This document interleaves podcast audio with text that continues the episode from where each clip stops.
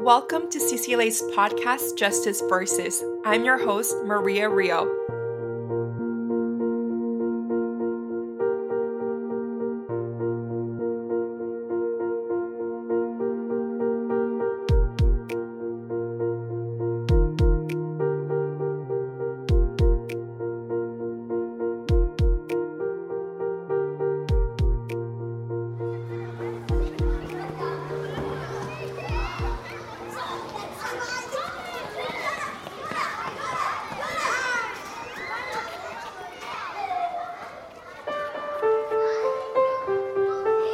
In a situation where you're fighting for something that's so personal to you, any way that someone who wants to deny your humanity in the world feels like they won, you know, that's a hard thing to have to kind of sit with. But it's also a lesson, which is that the fight never ends. Even in victory, the fight never ends. According to human rights legislation, federally and provincially, it's our responsibility, with it, regardless of the curriculum, regardless of the subject area, it's our responsibility to be actively and proactively inclusive of the LGBTQ plus conversation. We have to.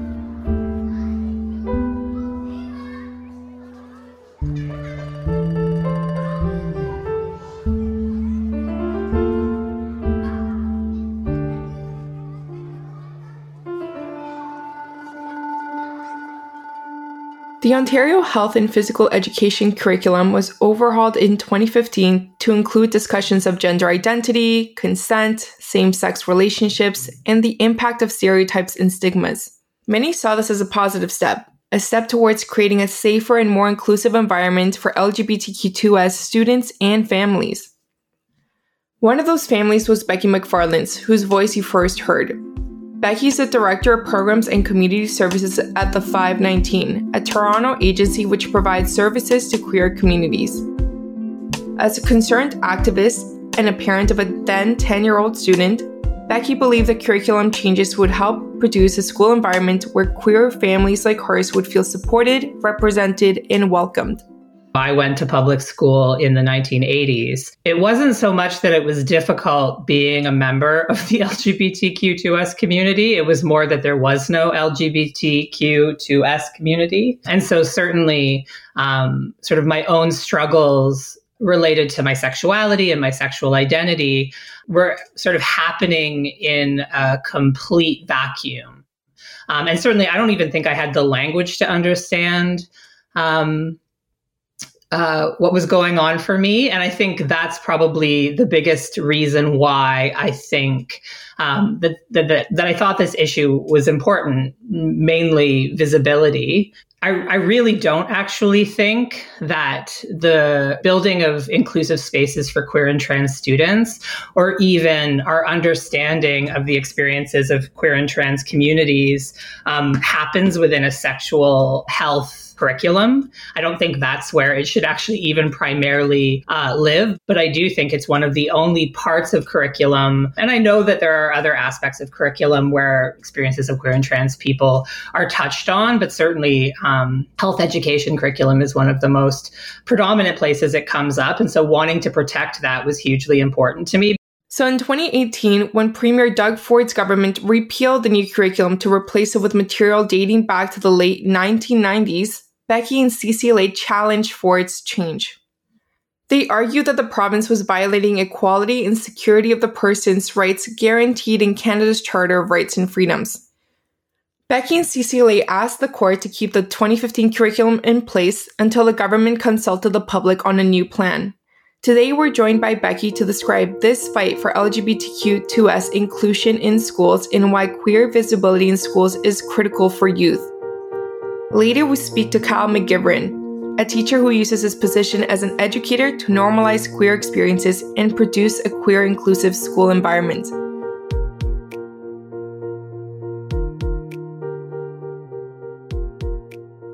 Becky has worked with CCLA in a number of ways, including as a keynote speaker for the annual Alan Voravoid Student Conference. This is a conference funded by the Law Foundation of Ontario, where she talked about her own experiences as a high school student. Welcome, Becky. Thank you so much for being here. Thanks for having me.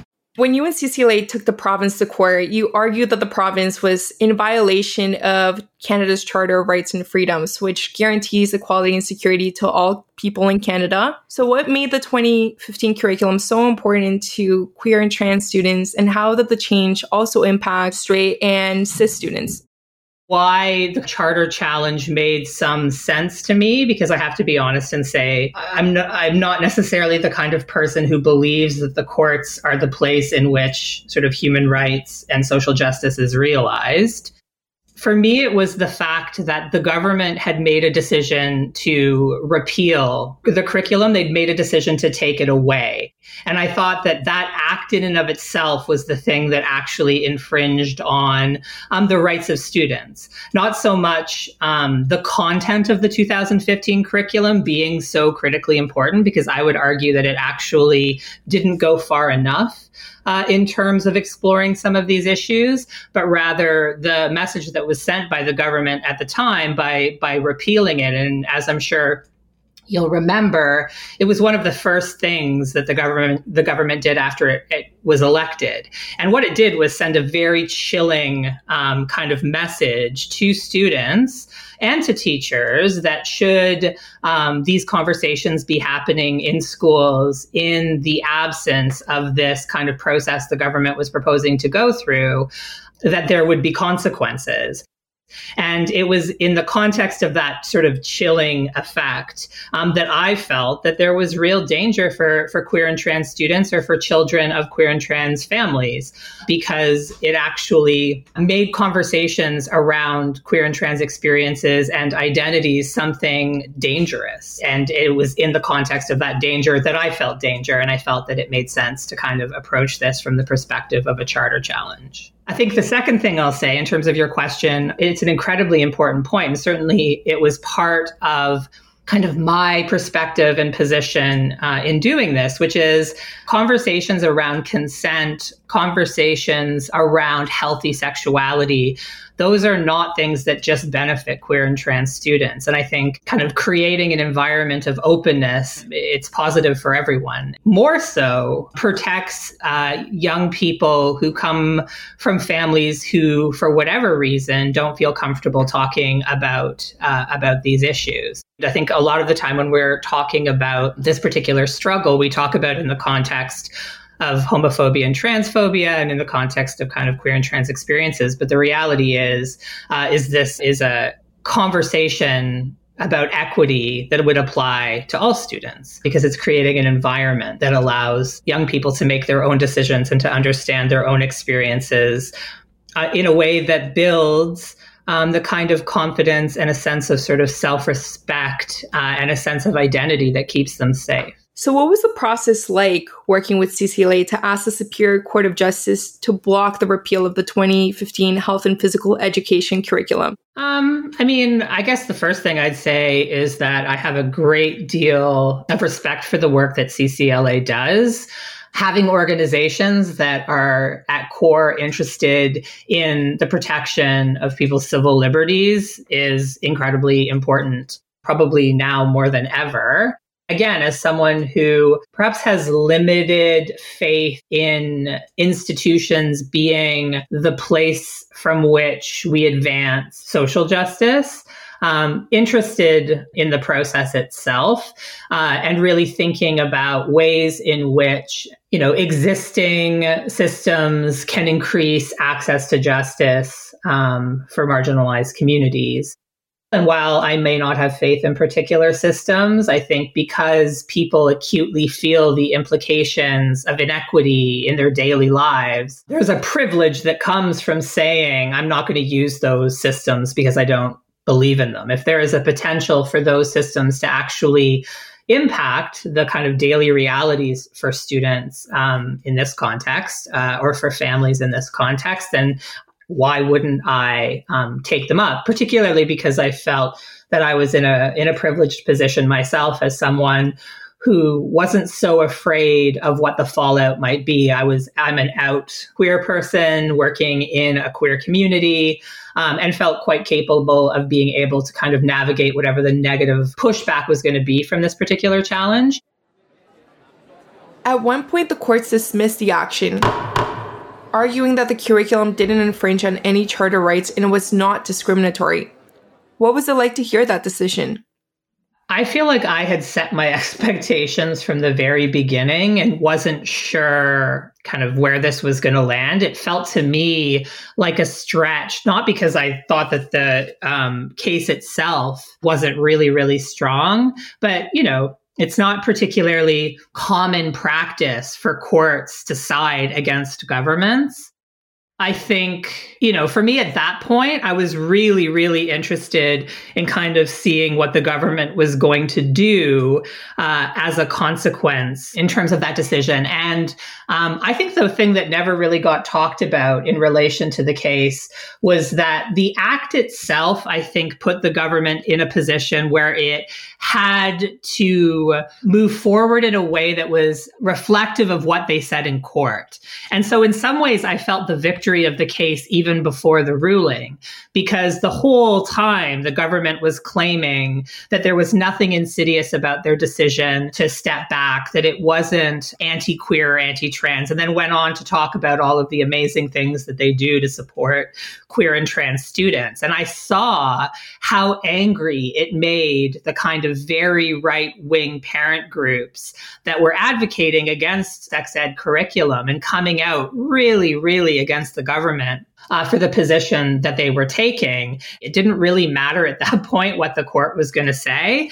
The fact that the government was forced to kind of side with queer and trans students anyway, and then subsequently produced a curriculum that was essentially the same, was a victory. You mentioned it's essentially the same curriculum. For those who don't know, the curriculum is actually a guideline of learning objectives mandated by the government. But it's up to each school board and teacher to figure out the actual course materials and topics students get access to. In 2019, the Ford government released the new health and physical education curriculum, which did include teachings about mental health, gender identity, same-sex relationships, similar topics.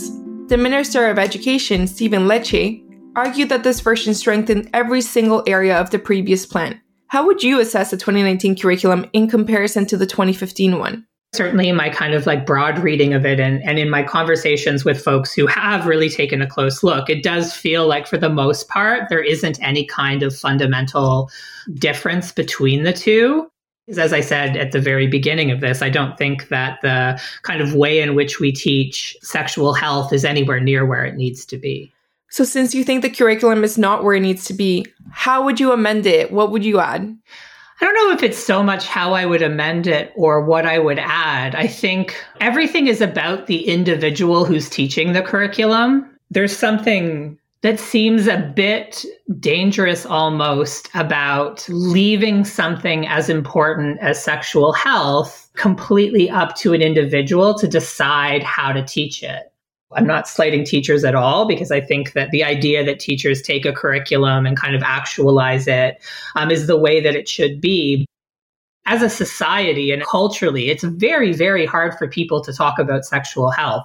And I think that we need to do a lot of work, both with teachers, but also kind of more broadly as a society, to find ways to become much more comfortable about having these conversations, because ultimately they are tied to health outcomes. They're tied to mental health outcomes, and they're tied to physical health outcomes, and they're tied to sexual violence and all sorts of other things. We have an epidemic in our society around things like sexual violence, around sexually transmitted diseases, and around a kind of sort of lack of knowledge and confidence that I feel young people have in relation to being able to have some agency around their bodies.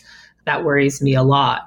I think the more needs to be in the actualization of curriculum and thinking about better ways to teach it and getting more comfortable having these conversations. What can teachers and students do to engage with parents who are uncomfortable with their children learning about gender or sexual identity as part of the curriculum? You know, I think a lot about this, and I've always taken the position that it is not my place to judge other people around what they think is appropriate or inappropriate for their child to know. I do think, however, that in a public school system, we need to be very careful about what we kind of situate as being an area where parents should have more or less control. And it has made me very uncomfortable because we take issues of sexual health and moralize them. It's a problem. We don't do the same thing to a lot of other issues. There's lots of things that I disagree with personally in relation to kinds of the things my kid is taught in school about history, about what constitutes literature. But I recognize that I send her to a public school system and that as a result, I might be able to influence what she knows at home and be able to offer her alternative understandings, be able to place my own kind of political analysis or ideological analysis into what she's learning. But I certainly don't have the right to sort of, you know, bang on the doors of the school demanding that they teach things exactly the way that I think that they should be taught. But we create this kind of exception specific to queer and trans identity, as though somehow that is an exception. We should be upholding the principles of the Charter and upholding the principles of human rights legislation in our education system. The fact that we even question that by creating some kind of opt-out for people is just a deeper entrenchment of homophobia and transphobia within an institution.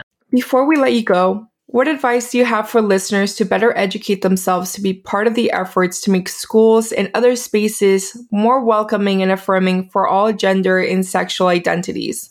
I think that's a good question. And I think, you know, we're all being called upon to be a lot more reflective about our own actions, about our own ignorance, to try to seek out ways that we can learn and understand that doesn't always just involve expecting marginalized communities to do all of the work to educate us. I think that there's still a lot to be said about speaking up.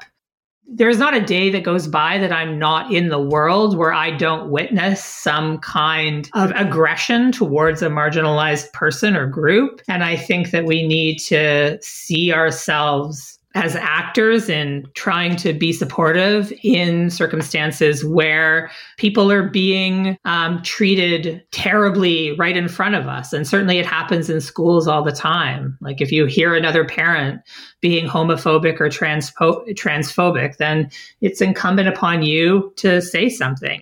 But I think if we can imagine the long-term consequences of complicity and silence, which is something we've been living with for far too long, it might inspire us to actually, act in the moments where it matters and not just say that we're committed to these issues, which without actually demonstrating that commitment in real ways. And certainly in my own experience, when people have spoken up or called something out in relation to something that has impacted me, it has had a significant effect on me.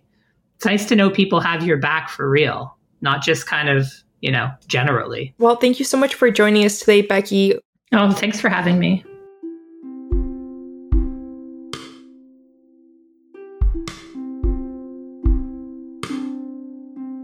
As a parent and activist, Becky showed us the importance of making sure freedom of expression is protected in schools and the curriculum. In 2014, CCLA published a guide to LGBTQ rights in schools, referencing a Canadian research survey that stated that queer and non-binary students felt safer and more accepted when their schools had policies that explicitly addressed homophobia.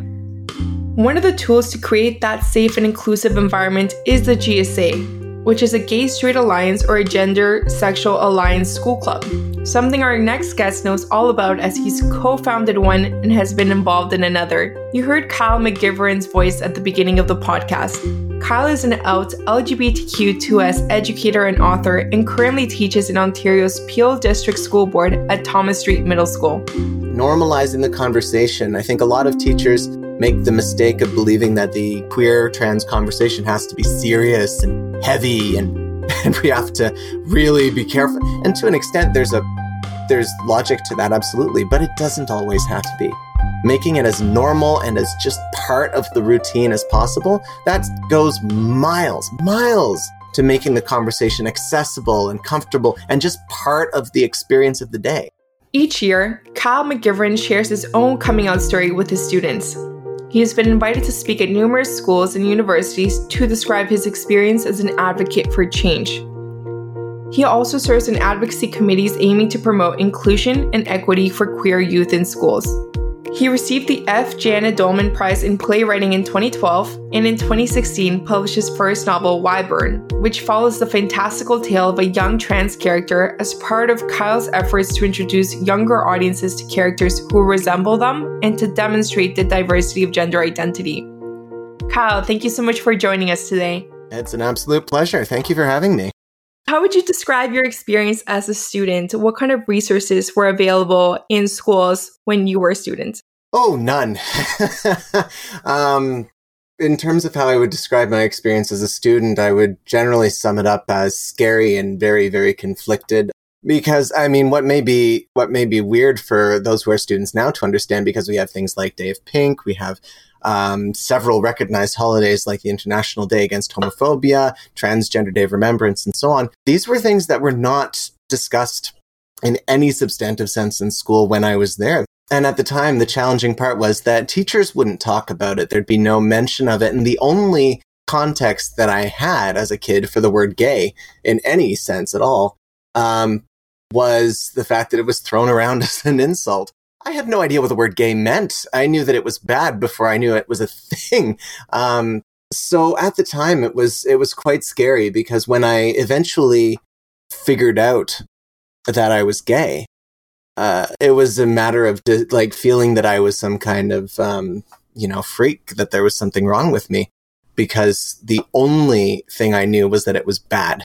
It was about the worst thing you could possibly be. It was just one of those things that was taboo. That wasn't talked about. It was even now we occasionally face the prevailing idea that something that talking about people who are gay or trans or whatever has to be done in a way that's quote unquote age appropriate. And at the time, none of it was considered age appropriate. And I had fantastic teachers who were wonderful people, but they just weren't equipped. Has being openly gay helped your students approach you with their own experiences? I have students come out either as queer or trans or something to me at least typically once a year, if not once or twice a year. So I'd say yes, being able to share of my own experience has been extremely helpful. But I also want to, point out that the impact is super significant for kids who aren't LGBTQ, because I think we have an increasing amount of role models in the media who are queer or who are trans. But the problem is that that's so divorced from what a student's everyday experience is. And we still need role models for kids who are out and happy and confident, that are really part of their everyday experience. I know for a fact that I'm often the only gay person that some of my students have ever met knowingly. And I think that what's important in what I do, because it's every so often I get accused of, trying to tell kids their beliefs are wrong or change their families' minds or whatever. And I really don't think that's what I do, because my message really in coming out to them, and this is, I'm very clear when I speak to them, is I'm not trying to change anyone's mind, I'm trying to change the way they interact with the rest of the world. You don't need to, at your core, believe that it's okay to be gay in order to treat people with respect and humanity. And speaking as an educator, it's not my place to challenge. Well, it's certainly my place to challenge, but it's not my place to condemn or alter the way that my kids or their families believe. What kind of support is the school or a teacher obligated to provide? What responsibilities do teachers have?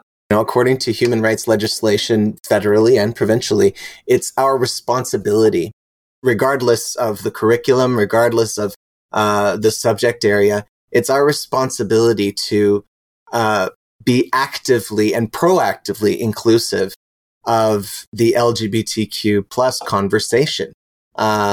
We have to. And I hate to phrase that like an obligation, because I really don't like the notion that teachers do it because they feel like they're forced to or they have to do it. But the reality is we wouldn't always naturally. because it's not our comfort zone. But really, it's no different than any other equity conversation. We talk about fighting past the fear as a professional is the first responsibility, seeking out resources actively, taking a proactive step, figuring out what I'm not comfortable with and how I can push past that discomfort, and then normalizing it. So a lot of these teachers do want to try and do want to push past the fear, but maybe they're seeing other challenges. What do you think those challenges are and how can we address them? Well, again, I want to go back to the fear because I would argue most of the challenges that we face in doing this work, whether it's at the administrative level, the board level, or even the classroom level with the teacher, the biggest one is fear. Absolutely. Fear. And that could take on various flavors, fear of parent or family backlash. As a teacher, you never want to get that phone call from a parent that says, "What are you telling my kid?" Especially if you're not confident in what you're telling the kids yourself. And if it's something that's new to you. There's fear of saying the wrong thing. So there is a level of fear around doing it right, doing the conversation justice.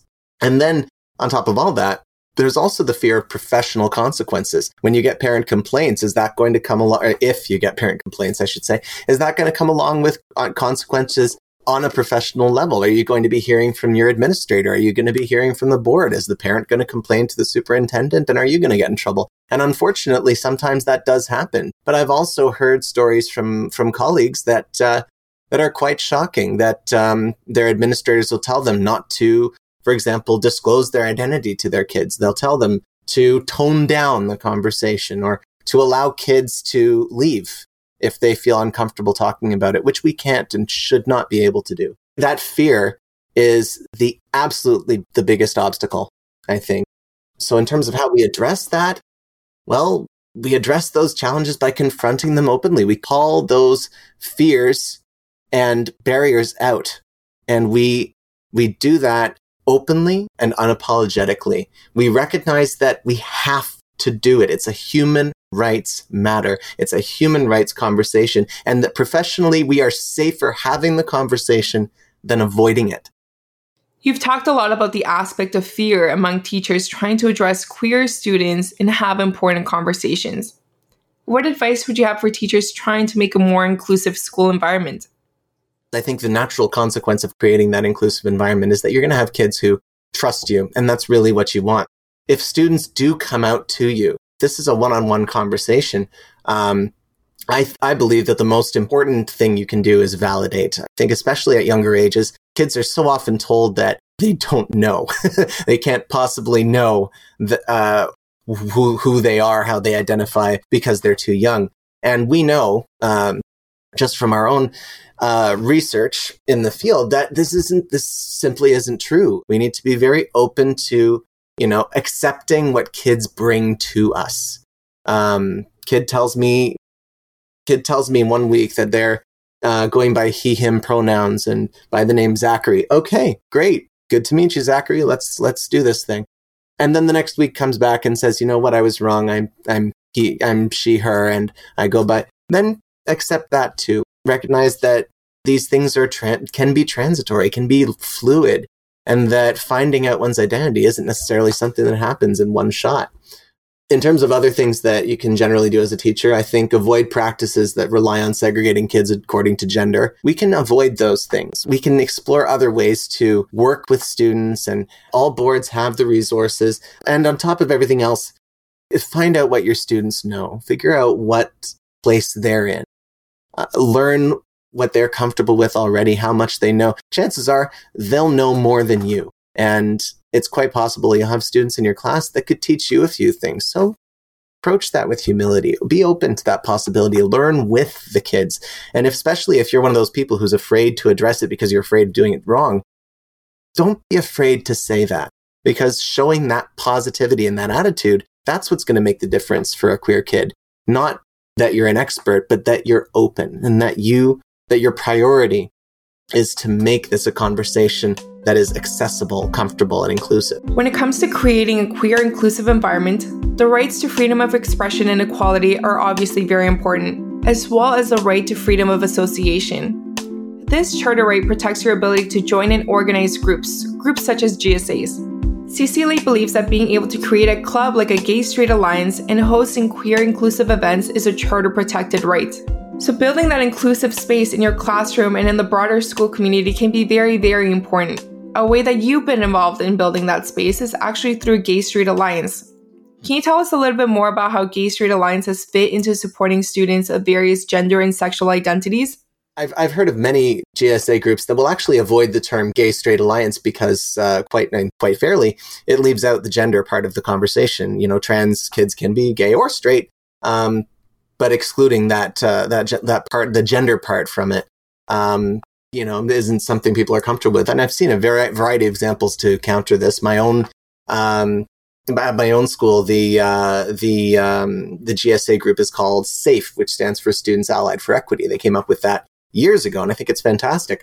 I've heard Gender Spectrum Alliance. I've heard some really cool ones. I think the most important function is to provide a safe and pressure-free space. I think there's a there's a prevailing idea that if you're going to have any kind of extracurricular at school, it has to do something. You can't just have kids coming in and hanging out at recess. I don't subscribe to that. I think if you want to have a GSA whose only purpose is to provide a space for kids to come and feel safe and do their own thing, okay, go for it. In fact, that's one of my favorite parts of working with a GSA is just being able to go and hang out with kids in a forum, an environment where they're comfortable and they don't have to worry about being judged for who they are. And this isn't just for kids who are out, closeted kids, allied kids, kids who just seem to have trouble just being an ally even, or who are just tired of having to justify it and just want to be somewhere where they feel they don't have to make excuses for it, especially those who come from families who may not agree with or who may have challenging views on the queer or trans conversation. Sometimes school is the only place these kids can actually find some common ground with people.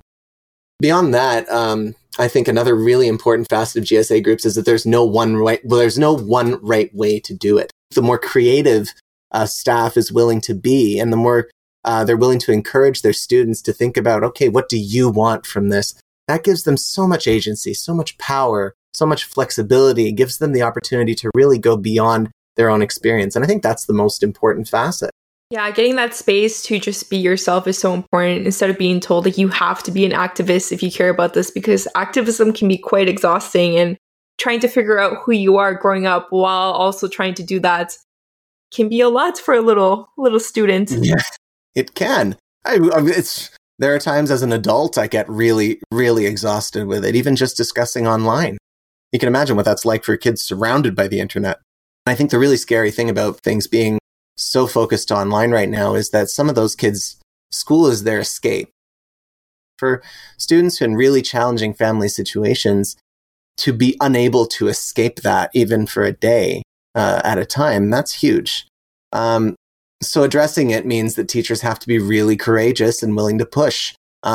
We have to make ourselves resources, accessible resources, especially because doing lessons and such online through video means parents have greater involvement. Parents can overhear what's going on, which is not something we normally experience in the classroom. So doing this as a teacher involves a lot of courage and a lot of experience. And sometimes we don't have that. So again, it means reaching out. It means being proactive. It means making it a priority, even if it's done through examples of media or however, just making yourself a safe, accessible space is the most important thing. And where have you seen the most progress when it comes to inclusion and equity for queer, trans, non-binary youth in schools? Well, legislation and policy have been huge in bits and pieces. I think certainly at the board level, I can speak highly of the Peel Board as an example, where not too long ago, a few years ago, they released a set of guidelines around gender identity and expression that were fantastic, that addressed very specific things like at what point you should be considering involving the parents and what steps can be taken without involving the parents to validate a student's gender identity. It was quite comprehensive, and I'm again speaking from the perspective of an ally. I thought it was a really strong step forward. And we've been seeing more steps forward like that as the conversation grows. the overall attitude of the media, the kids, kids are better than adults at this stuff by and large, is what I've found in my time in the classroom. And they, you know, them having the courage and bringing this forward and learning more is pushing the teachers to do the same thing. And that's the greatest progress I've seen so far. So when it comes to the progress we've seen regarding queer equality and rights in schools, have we seen the same kind of steps when it comes to race, class, different mental or physical abilities, and how those overlap and require different kinds of equity considerations? You know, it's really interesting because that intersectionality piece is something every single equity conversation struggles with. And there's no particularly easy answer because different realities can intersect in so many different ways. Being gay and being Catholic, for example, a kid might feel equally strong about both as core parts of their identity, but they may feel that those two pieces are directly in conflict. And that's a fairly lukewarm example because we're not even digging into the politics and the realities of race, of any of those. And that's also challenging because, you know, there's a fine line to toe, especially speaking from my own position of privilege as a white guy, between calling out the more problematic aspects that exist in occasionally within cultures or within families, between that and acknowledging that those are not necessarily truisms. Those are in many ways generalizations. So we don't want to approach things from a lens that assumes that because of a culture or a faith or a race or anything like that, that conversations around homophobia or transphobia are going to be any more difficult. Because I don't think that's necessarily true. But at the end of the day, teachers need to not shy away from bringing those intersections up. Alongside this intersectional lens, a lot of students may have had reasons why they don't feel accepted in their own homes. What roles do teachers and schools play when queer, trans, or non-binary students may not be accepted at home? Well, I think that there's three main things that a kid needs from a teacher in that scenario. They need validation, they need trust, and they need agency. And especially when kids don't feel those three things at home, we need to give them that at school. There are so many ways in which a student can trust or can take charge of that journey at school if we let them. And as teachers, it's important we recognize that as much as we strive for families and kids and such to have a strong partnership with us, we have to recognize that a teacher is there for the kid, not the parent. So for listeners, especially our younger ones in school who may be experiencing bullying, discrimination, harassment, anything like that, what would you say to them directly? Understand and remind yourself that you're valid, that your experience is valid. The only person who can decide who you are is you. And that doesn't change because you're young. Because I remember being young and being worried. I wasn't even most worried that I would be targeted or harassed. I was most worried that I wouldn't be believed. I would say keep your friends close. And then beyond that, if there's a teacher or adult in your life who you trust, don't be afraid to reach out. Having someone to talk to who may have been through it or may be able to connect you more to people who have shared those kinds of experiences, that can make all the difference. Even just having someone to listen. But you are the one who controls your journey. If you decide to come out, you do it when you feel safe and ready and not before. Don't be ashamed of who you are. Don't be ashamed of how you feel. Sometimes the circumstances of our lives force us to hide or even lie. But that doesn't mean there's anything wrong with you. And that doesn't mean you're doing something wrong by keeping those parts to yourself until you feel ready to share them. And you can find anonymous resources and supports out there as well. Reach out to the 519, Kids Help Phone, AYSP, that's Associated Youth Services of Peel. They all have services for youth and supports for youth that can be accessed by anybody. And as much as it can suck to hear, it gets better because we always want to try to make it better. We want to create that better as is right now. It is worth keeping in mind that if you're going through the challenge right now, if you're feeling stuck, if you're feeling frustrated or scared or lonely, this too shall pass. It really, really will. And there will be a time that you reach in your life at some point, maybe now, maybe next year, there will be a time where you will look back on those experiences as truly as a memory of how things were, and you'll have come to a better place within yourself and with those around you. Keep that eye on the horizon. You'll get there. Thank you so much for being here. Oh, it's my pleasure. I had a great time, and I'm really flattered, as I said, to be able to join you here. This has been wonderful. Thank you so much.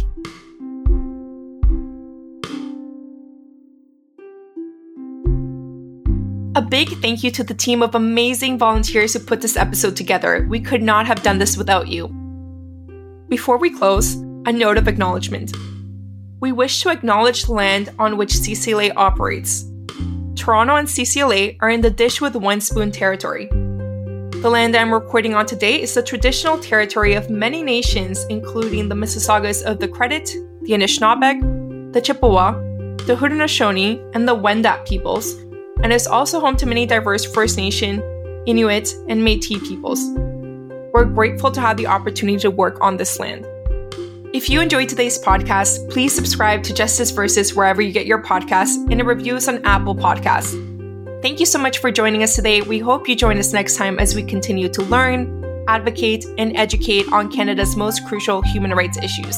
Until next time.